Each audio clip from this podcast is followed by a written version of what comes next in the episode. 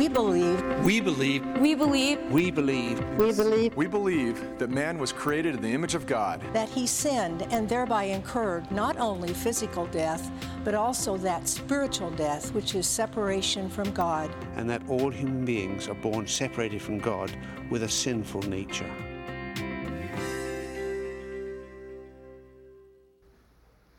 So uh, somebody said to me this week, they said, what are, you, what are you speaking on Sunday, Jamie? And I said, I'm speaking on sin and the fall. They looked at me like, yikes. And I, uh, they said, well, you know, it's kind of a daunting topic. How do you feel about that? And I said, well, the good news is I'm very familiar with the subject. So, and I know some of you don't like hearing a pastor say that. And yet the reality is, is that I'm going to try to convince you of the same today, that though our culture doesn't like to talk, about this idea of sin and fallenness. It's funny, we, our culture doesn't mind talking about mistakes and imperfection and oops and things like that. We just don't like to call it sin, or as we're going to see, calling it the fall. But, but I'm going to try to convince all of us today that we're very familiar with this subject. And, and that, quite frankly, the more familiar you are with it, the more that you're set up to receive what Jesus Christ is all about. In other words, I'm going to suggest today that you actually can't have a cogent discussion about God and Jesus without first understanding in, in very, very deep ways uh, the sinfulness of humankind and even the fall of your own soul. And so that's what we're going to talk about today. All right, so as always, we need God's help to do that. So would you bow with me and let's pray? Father, uh, it's confession time in the house of God. It's time that we get honest about who we are as individuals and the things that we might struggle with, Lord, if for no other reason than to simply call on you for your help and for your deliverance in our lives. And so, God, I pray that as we talk honestly about this whole idea of the fall that your word makes so very clear, that God, you might help each one of us to parse this out for our own lives, be honest about our own lives, and to not be afraid, Lord, to look inside our own souls and ask ourselves what's really going on there and then, Lord, as we're going to see at the end of today, invite you in to be the leader and the forgiver of our lives. God, thank you that there's not one person here today, not one, that's beyond the reach of your grace and of the hope that you give us. And we pray this in Christ's name. Amen. So, a few years back, I, I thought this was hilarious. I was reading an article on, on the internet that declared that Mick Jagger, the lead singer of the Rolling Stones, had decided to change his ways. And I thought, this I got to read. And according to this article, it cited that Jagger at that time, just a few years back, was giving up drugs and booze and anything that would harm his body. In fact, he was on a total health kick. In addition to drug abstinence, he was only eating fish and rice. And the reason that this article gave is because Jagger felt that as he turned 60 a while back, that he was starting to get scared about what 40 years of mistreating his body had been doing to him. I smiled at that point. I thought, well, you know, one look at his lead guitarist, Keith Richards, will show you that. In fact, it was I tried to find a more flattering picture of him, and this was the best I could do. But you take one look at Keith Richards and you realize why you shouldn't do things like that to your body all of your life. Uh, but Mick Jagger was kind of saying, I, I don't want to do this anymore. I want, I want to get right in this one area of my life. And, and yet, as I read on in the article, it's interesting that as he ramped up this one area of his life, trying to eat better and, and not drink and all that other stuff, it was interesting that his, his sin, his propensity to do bad things, kind of popped up in other areas of his life. Can you relate to that? So, as he ramped up the area uh, of treating his body better, this article cited that he was driving more like a maniac than ever. Going through red lights, going the wrong way on a one way street, speeding, things like that. Sadly speaking, it talked about his womanizing and that it was seeing new heights, with one reporter citing that he was entertaining numerous women back at his hotel after a concert. I thought it's a common theme in life. When you cut back in one area, and some of you have experienced this, it, tends to pop up in another area. And I smiled again to myself as I was reading this article. I thought, you know, Mick Jagger knows that he's fallen. He knows that he struggles with sin.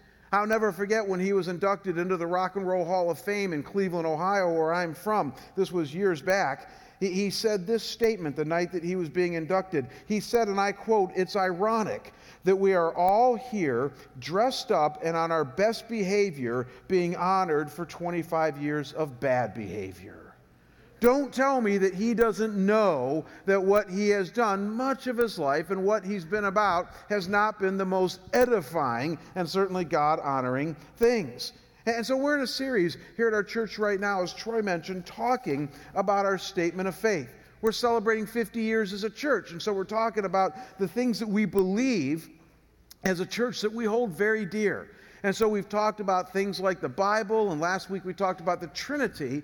And as I mentioned, today I want us to talk about this idea that God says we have a fallen and sinful nature inside of us, that, that, that we know intuitively all is not well in our soul, something that even Mick Jagger has latched onto.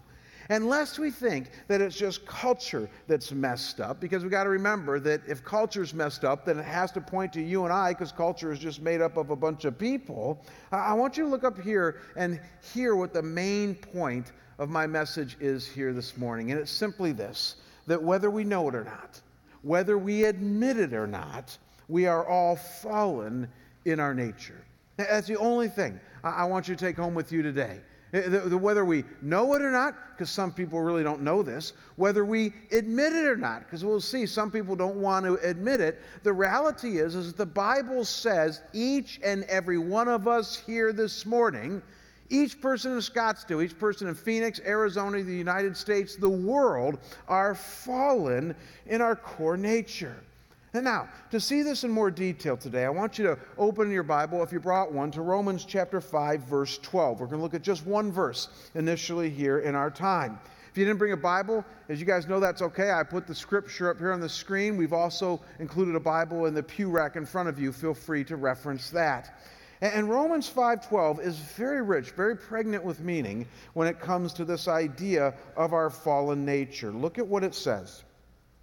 It says, Therefore, just as sin came into the world through one man, and death through sin, and so death spread to all men because all sinned.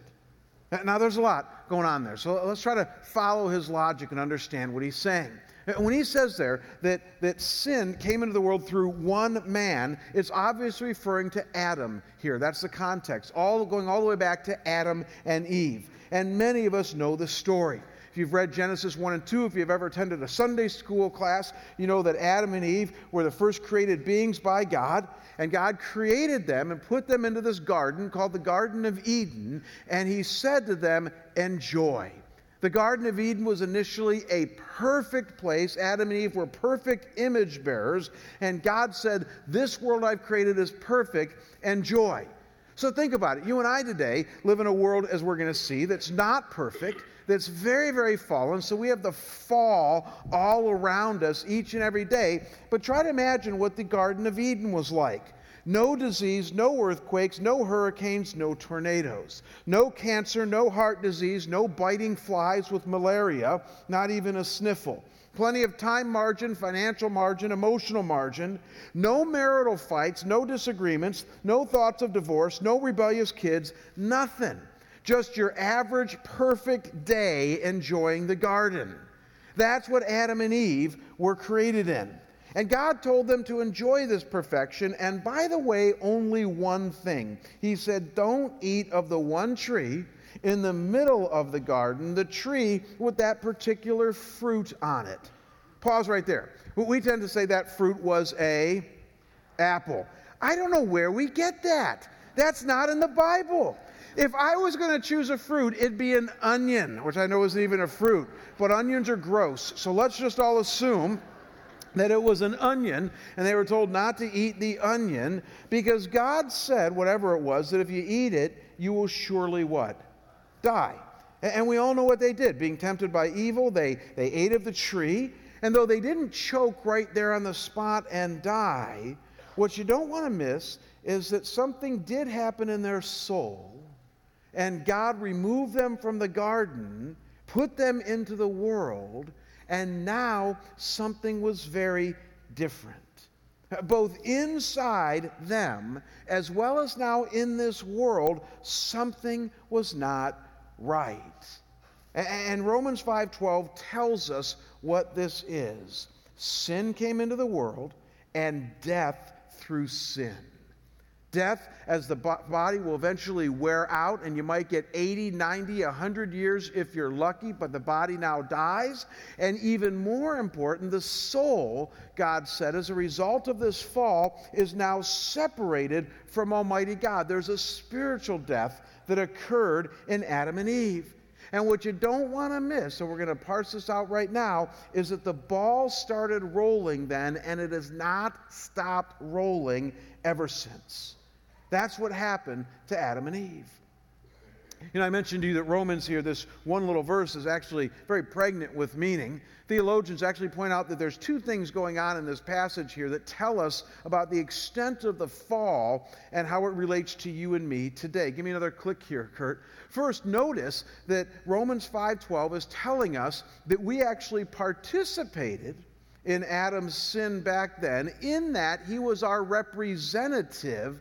And in that way, because Adam was what we call a federal head representing the human race, he represented all of us. And in that sense, we fell when Adam fell. Romans 5:12 says it this way, through one man all sinned. Not all have sinned ever since then, though that is true. But he's saying all at that moment with Adam sinned. The uh, theologians call this original sin. And though we weren't actually there, and though we didn't actually sin, but because Adam represented the entire human race, the guilt and sentence of Adam's sin was imputed, which is just a fancy word for meaning credited. It was credited to our account and the Bible says that all of humanity fell along with Adam. You're going to want to hang on to that thought. And though some of you think this wasn't fair, we're going to hear in a video here in a minute how if you think that wasn't fair, then you can't claim that Christ's death for your sin was fair. So you can't have it both ways. But the reality is, is I think what the Bible is saying as well, is that if we were Adam, we would have done the same thing. That in our more humble moments, we realize that truly Adam was representing us. And that if God says he was representing us and we would have done the same thing, and God is the one who has made us and knows all, then we need to take him at his word. That's the first thing we need to see Romans 5 is telling us that we participated in that Adam was our representative. Uh, but that's just a half of it. If you're having trouble with that, this one you won't have trouble with. And that's that the second thing Romans 5:12 is telling us is that from that point on we all became imitators of Adam's sin, in that we now have a fallen nature inside of us that can't help but sin at times, and for some even more than at times. Uh, so look at verse 12. It says, just as sin came into the world through one man. You don't want to miss that sin came into the world. In other words, it came into the world through Adam, and it's now infected this entire creation from that moment on. And we follow Adam in his ability now to not be perfect in the Garden of Eden. Eden, every single human being has now been infected by this capacity, this nature in which we sin. And notice under our main point, this is really important, folks, that I'm not just saying we do bad things. No, what I'm saying is, is that we are fallen in our nature. And, and that's a very, very different thing there. Uh, that we don't just do bad things, but in our sinful nature, it is now fallen. It's part of our DNA. It's affected humanity that much. Maybe this illustration will help. In the last few years, researchers have made an amazing discovery. They found what is probably the largest living organism on Earth. It doesn't look like it when you first see it. It's located in Oregon's Malheur National Forest, and it's called the honey mushroom. And if you were walking in Oregon, hiking the forest, you'd see these little honey mushrooms, and you'd think, aren't those kind of cute? It just looks like some mushrooms going, growing by a tree, as you can see in the picture. But when you then discover what is underneath these mushrooms, as researchers have done, you realize that these seemingly small mushrooms are actually one huge interconnected fungus. one single connected organism that, get this, stretches three and a half miles long, goes three to 10 feet deep into the ground, and covers more than 2,200 acres, attacking everything that gets in its way. And the real problem, you can see this in the second picture here, is that this fungus emits a substance that looks like white latex paint and it attaches itself to the tree where it draws carbohydrates and nutrients from the tree and eventually killing the tree. It's a huge problem in the Malheur National Forest. And the Forest Preserve, or the Forest Service, uh, estimates that this living organism is about 2,400 years old and started from just one microscopic spore. Now, put all that together. One spore, 2,400 years old, resulting in the largest single organism living today, and it's killing whatever is in its path. The Bible says that's our sin. All the awful things that go on in the world today started with one man's disobedience to the God who made him. And yet, like a giant fungus that spreads over time to all the trees in the forest and eventually leads to their death, sin has spread to us and it's now deeply rooted in our nature, in our root structure.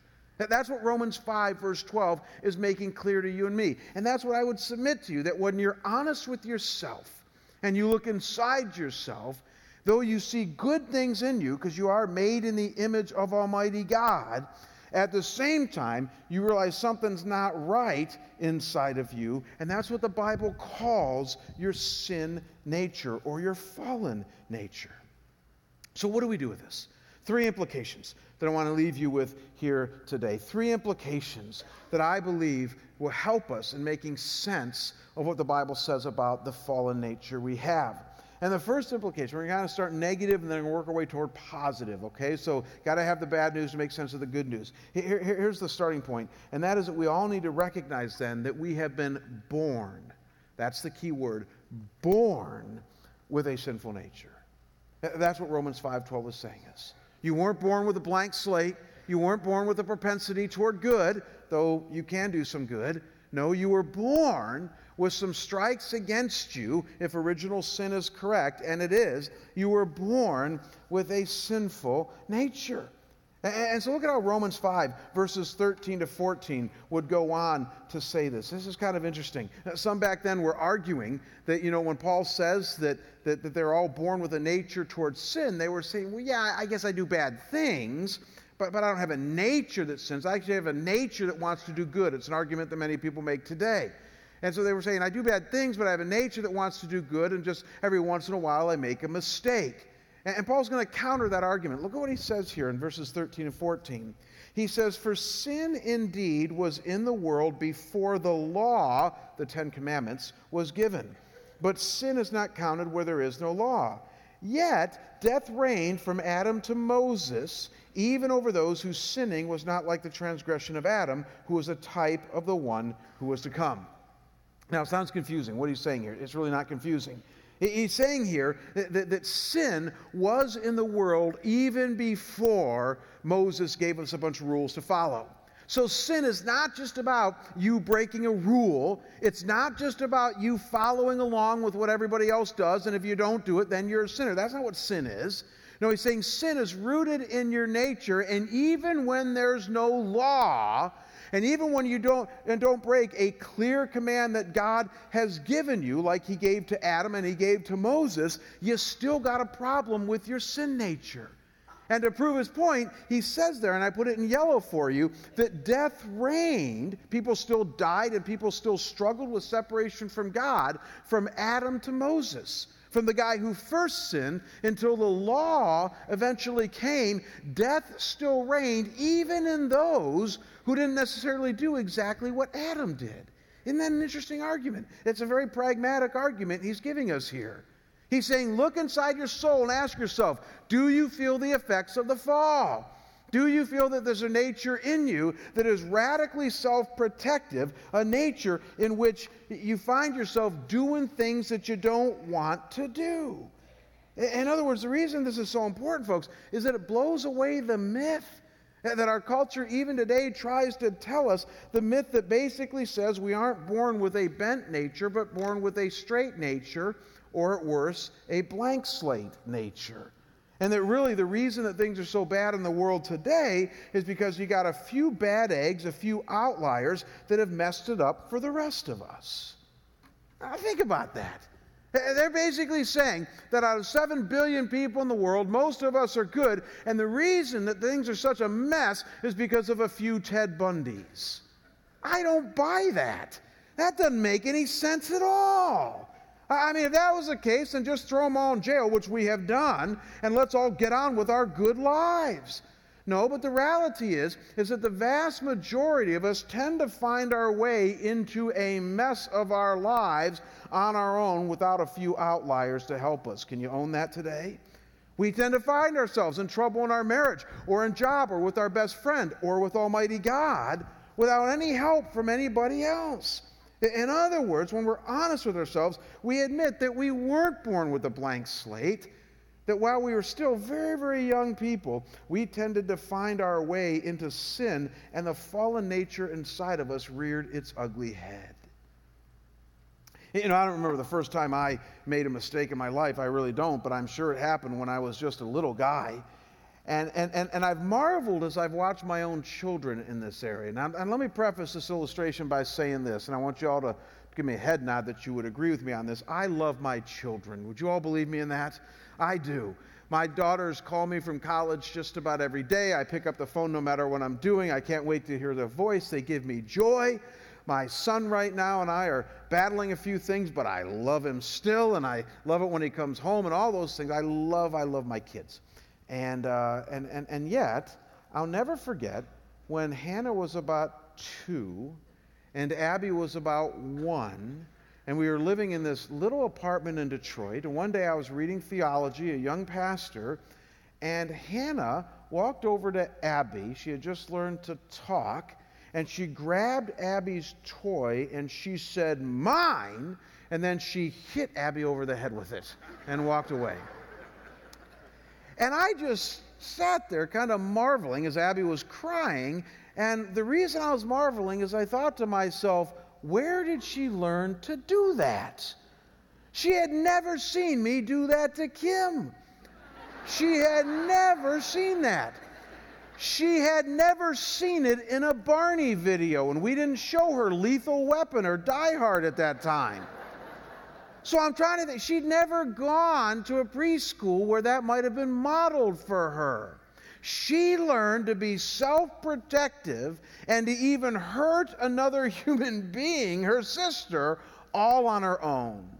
And the question that you and I have to wrestle with is where does that come from? Naturalists have no explanation as to where that comes from. They don't. They'll say it's chance or it's just the way it is, but that's not an answer. That's like telling your kid when he says, Why can't I have this candy bar before dinner? Because I said so. That works with a teenager, it just doesn't work as you grow up in life. So the answer is not, it just happens to be chance or that's just the way it is. There has to be a reason that we all have this fallen nature inside of us. And the Bible gives us one. It says that God originally created you good. He created you in his image, and Adam was your federal head. Adam was your representative.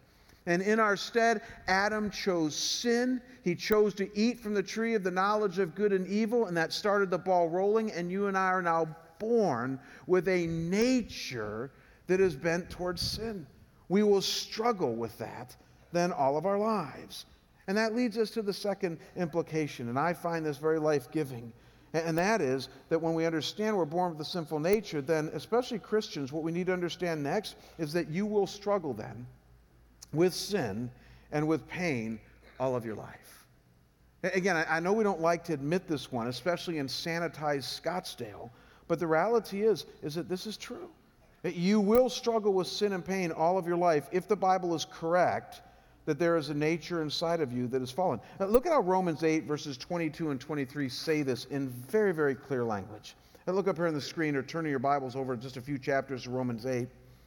It says, For we know that the whole creation has been groaning together in the pains of childbirth until now. And not only the creation, but we ourselves who have the first fruits of the Spirit groan inwardly as we wait eagerly for adoption as sons, the redemption of our bodies. Don't miss, he's saying two things there. He first says, This world is a mess. That ever since Adam and Eve, this world has been groaning as in the pains of childbirth.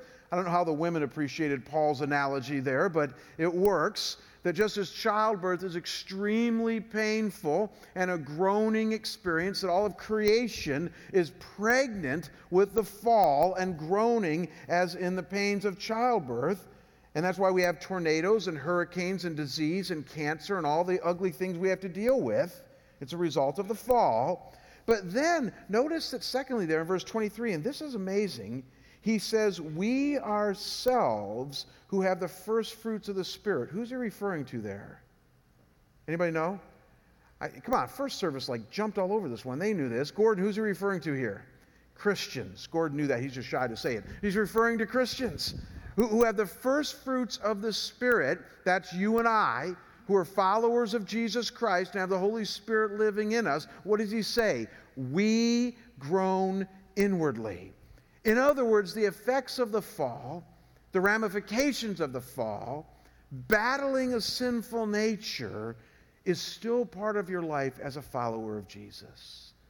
And I think that's really important for Christians to know. I know nobody ever says this because it would just be bad theology, but I hear Christians insinuate all the time that now that they're followers of Jesus, things should be much better for them. I just hear that. And, and, I don't think Christian radio helps because if you listen to Christian radio, you get the implication that if you follow Jesus, your marriage is going to be healed, your finances will be better, your emotions will work much better, and that's kind of the fall will get reversed and you won't have to struggle anymore. And that's just not true. The reality is, is that now that you're a Christian, Galatians chapter 5 says you've got a battle waging in your life between the flesh and the spirit every single day that you wake up with a target on your back because you now have spiritual warfare going on in your life and that you're going to struggle with sin every day of your life. You're just more aware of it. See, Mick Jagger can ignore it.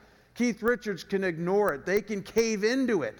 So, kind of like a fish swimming in dirty water, they just inhale the dirty water and say, Who cares? But you're a fish still swimming in the same dirty water, but now you know it. And now you know that God wants you to seek out more pure, clean water this side of heaven as best you can in your relationship with Him, but you're still living in a fallen world. And you still have a fallen nature. As we're going to see in just a second here, Christ has forgiven you and He's come to bring you into a right relationship with God. But you're not going to find perfection, the culmination of that, until heaven. That's what Paul means as he, when he says, as we eagerly await for adoption as sons, the redemption of our bodies. That's heaven. But now, as he says in 1 Corinthians 13, we see through a glass darkly. And so now, as Chuck Swindoll says, it's three steps forward, two steps back. It's just that some of you right now are in a state in your Christian life where you've taken two steps back. And you feel guilty and you feel a lot of shame and you feel like you're worthless and that Christ has given up on you. He hasn't. He understands that you have a fallen nature inside of you, and he understands that though victory has already been given to you, the final war is going to be won by Jesus, that each battle, there'll be times where, where you struggle. And there's going to be times where even sin gets the best of you. And what is grace? What is forgiveness? As Jesus said, if it's not seven times 70. What is his grace and forgiveness if it can't even be applied to those of us who have followed him and taken him into our life and say we want to do the best we can to become followers of Jesus Christ, but we still struggle with sin? I like how Charles Spurgeon said it back in 19th century England. He had a great way with word pictures. He said, Few preachers of religion do believe thoroughly the doctrine of the fall. They think that when Adam fell down, he broke his little finger, but he actually broke his neck and ruined the race. And he's right. But when I hear some Christians try to describe the fall and sin, because we don't like to talk about this subject, you'd think that Christ came and died for a broken finger but he didn't. Christ came and died for a broken neck uh, that outside of his miracle of grace is about ready to paralyze us all. And so the reality is, is that bad things will even happen to God's people this side of heaven. And it's no use blaming God because God will look back at you and say, I blame the fall. I blame the nature that is in you. Know, it's amazing when the recession hit. Um, I, I get this. A lot of people were taken off guard by it. And you guys might remember I did a couple of messages on the recession and where is God in the midst of the recession. recession. And one of the things that I mentioned is that, you know, it astounds me that people blame God for the recession. And I know many of us didn't mean to, but you know, we know God is sovereign. We know He's good. We know He can step in anytime He wants to. So when the recession hit, and many of us hit some hard times, we'd say, you know, where is God in the midst of this? And why did God allow this? And all of that. And I have to be careful as a pastor because I'm paid to come across empathetic, but I got to tell you, that was a hard one for me. Because I thought to myself, how in anybody's right mind can we blame God for this one? I mean, think about it. Who made capitalism? We did. And by the way, I think capitalism's a great thing. I really do. I think it's the best economic system we could come up with. And, and I'm a big fan.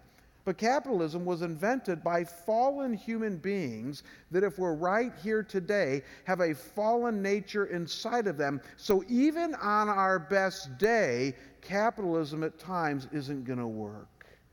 It's kind of like inventing an airplane. Is an airplane a good invention? Yes. But think about what we do with an airplane. We take a metal cylinder, we put it 40,000 feet up in the air with jet engines, turbines behind it, and then we put fragile human beings inside of it, and we fly 500 miles per hour. And nowhere in the Bible did God tell us to do that. Now, I don't think it's a bad thing. I think airplanes are wonderful. I'm on one about every month or every month and a half. I like airplanes, they don't freak me out. But when I hear of the odd airplane that crashes, though I feel terrible for those people, but then when I see on the news people saying, I don't know why God allowed this, I think, wait a second. God didn't say to make that airplane. In fact, if anything, I think God might be going, wow, these people got guts, don't they? I mean, an airplane? Yeah, I think he's saying to the angels, look at what they did. That's my image in them. They're really smart. But then I think God also says, and they're fallen.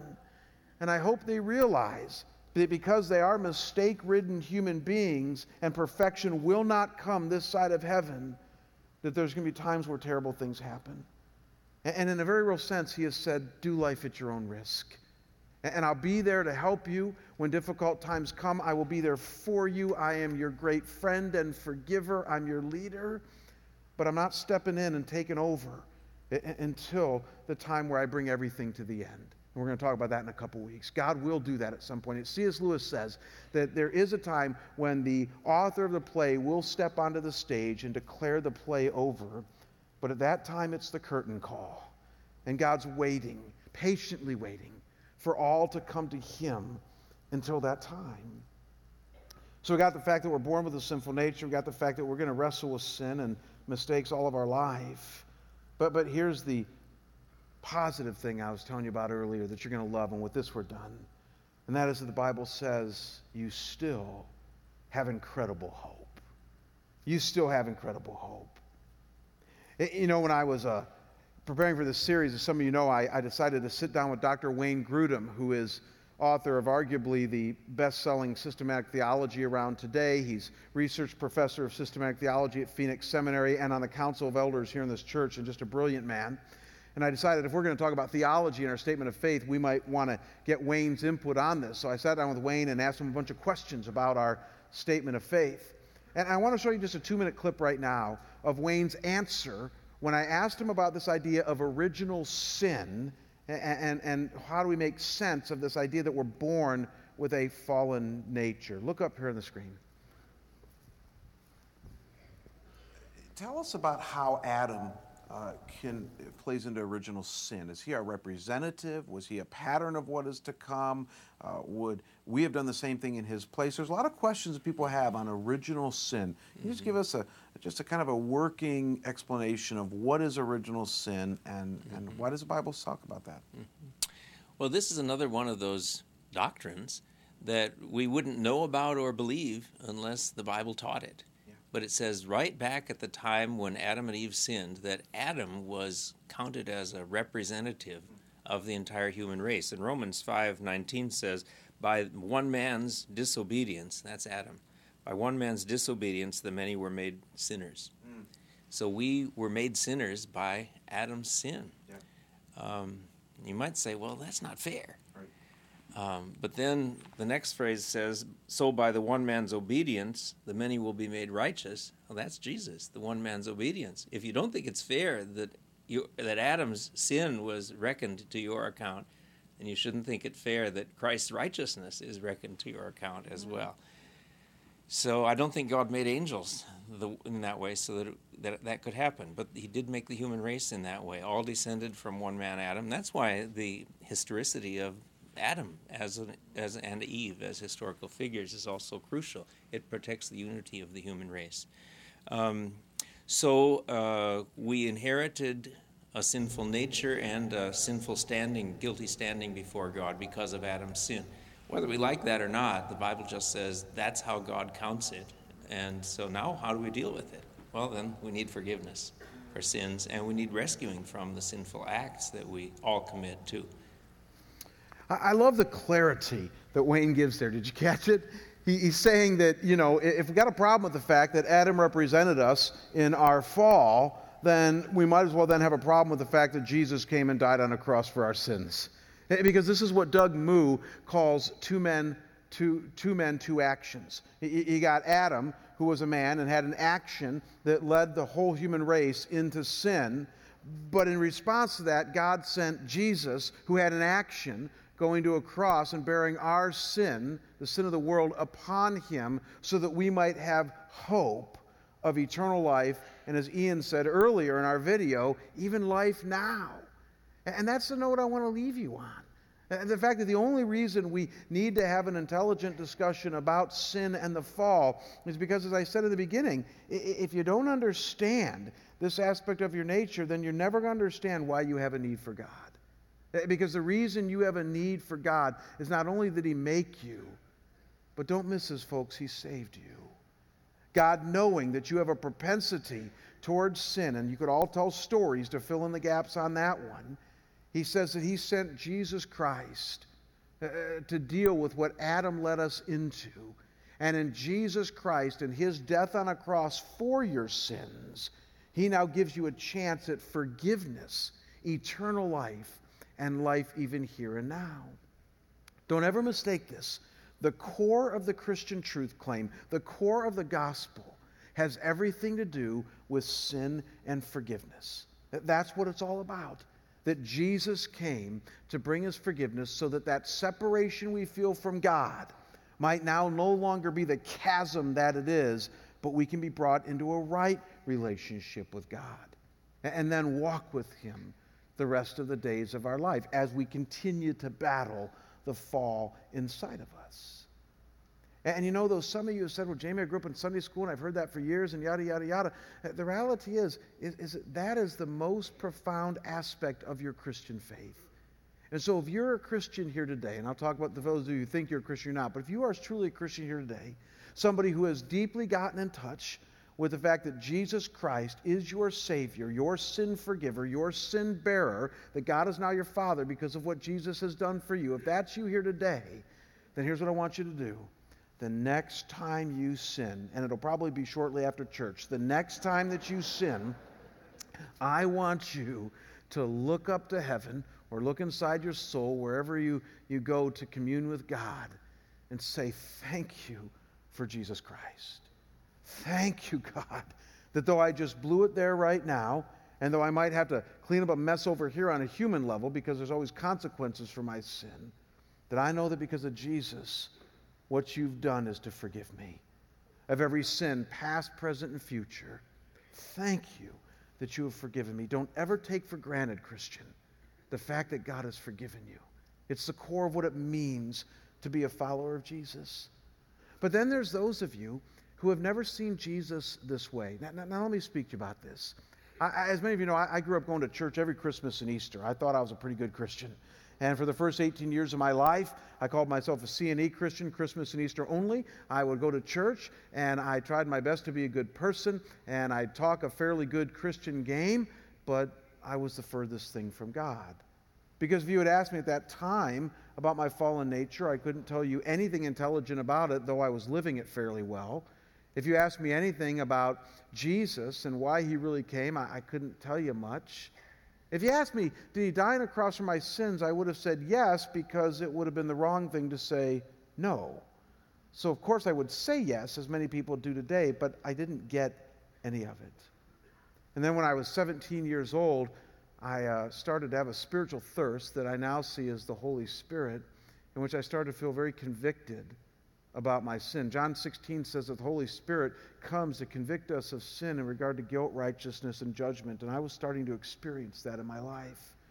So I sought out a friend whom I knew was a religious dude and he knew Jesus really well. And after spending about three months with him, he explained something to me that changed the entire trajectory of my life. He said to me that you have a fallen nature inside of you. You're starting to realize that. And you're realizing that that nature separates you from God. And that though you've gone to church a few times and you try to be a good person, that's not going to do it, Jamie. You need somebody to forgive you, and that somebody is Jesus. And if you accept Jesus into your life as Lord and Savior, you will experience His forgiveness, and He will get you onto the road that you need to be on. That was March 11, 1981. I was 17 years old. I made a decision to become a follower of Jesus Christ. And I have never looked back since then, and I've never regretted it. I became a pastor by accident. I became a pastor by osmosis. I became a pastor because my conversion happened at a time when I had no other vocational interest. And so God said, Okay, kid, you're going to be a pastor. But I'm a Christian first. Do we all understand that? And what makes me a Christian is my belief and trust in Jesus Christ as the only one who can forgive me of my sin. One last story, and then we're going to pray. Took my son Paul a few years back to hear an evangelist here in Phoenix. And uh, as we heard the evangelist, he gave a good presentation of people needing Jesus and then invited a bunch of people to accept Jesus. And then when he prayed, he got done. And uh, when I was analyzing his talk on the way home with Paul, I said, You know, Paul, the evangelist said that all these businessmen needed Jesus because it would help them become better men, men of better character, and that Jesus would help them in their lives. Therefore, they need to accept Jesus. And so, as a result of that, many of these men accepted Jesus that day as, as Savior. But I said, uh, Did you notice anything missing? And I was so proud of my son. This was about 2007, 2008. He, he said to me, He said, Yeah, Dad, the guy never mentioned sin or forgiveness. And I said, Precisely. He called Jesus a Savior, but the question becomes, what is Jesus saving us from? Is he saving us from a bad character? Maybe. Is he saving us from more mistakes? Well, surely. Is, is, he saving us from financial wreckage? Well, God might help you that way. But the Bible says that the main thing that God is saving you from is your sin that separates you from Him, and that needs forgiveness. And I said to Paul at that time, I said, Never forget, son, the gospel is all about sin and forgiveness. There are some of you here today that, as I pray right now, need to pray to receive Jesus Christ into your life because you finally understand. You've dabbled in church, you've been to church maybe even a lot of times, but you've realized that going to church doesn't make you a Christian any more than going to the Lions Club makes you a lion. You realize that makes, what makes you a Christian is embracing Jesus Christ as your Savior and your Lord, and as the only one who can forgive you of your sin. And if you're ready to do that today, I want to pray with you.